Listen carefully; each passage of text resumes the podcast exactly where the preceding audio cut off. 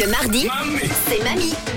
Ah oui, tous les mardis, direction un établissement, un restaurant quelque part à Lausanne et ses alentours, car on, recette- on cuisine des recettes un peu faciles, des cuisines de mamie. Oh oui, ça va donner très très faim. Je me suis rendue dans les cuisines du Père Bacco, c'est un resto italien très très bon à, à Lausanne, pour demander à Christian, le chef cuisinier, la bonne recette du risotto.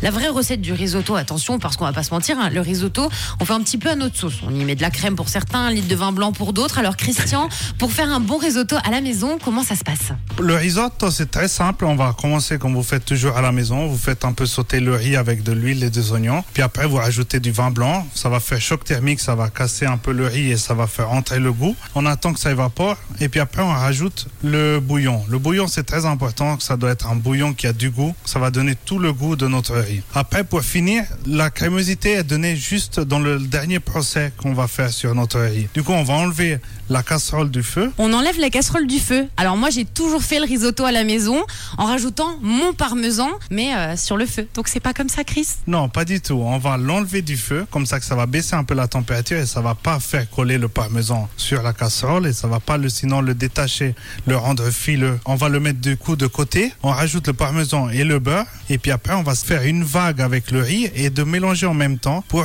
incorporer le- l'oxygène et l'air dans le risotto et ça va donner ce côté crémeux. On va mantecare le risotto. Donc la technique que tu viens de nous expliquer, ça s'appelle mantecare le risotto, c'est ça? Exactement, c'est mantecare le risotto. Il y a des personnes, Chris, qui mettent de la crème fraîche dans leur risotto. Alors euh, c'est un interdit la crème fraîche dans le risotto? Pour moi, c'est interdit. Après, il y a des gens qui utilisent le mascarpone ou la crème fraîche, mais je trouve que le risotto, comme la carbonara, c'est c'est bien fait. Il n'y a pas besoin de rajouter de la crème ou du mascarpone. Bon, vous l'avez compris, du beurre, du parmesan, surtout hors du feu. Hein On retient la leçon. Merci beaucoup, Chris, pour les conseils. Merci à vous et bon appétit.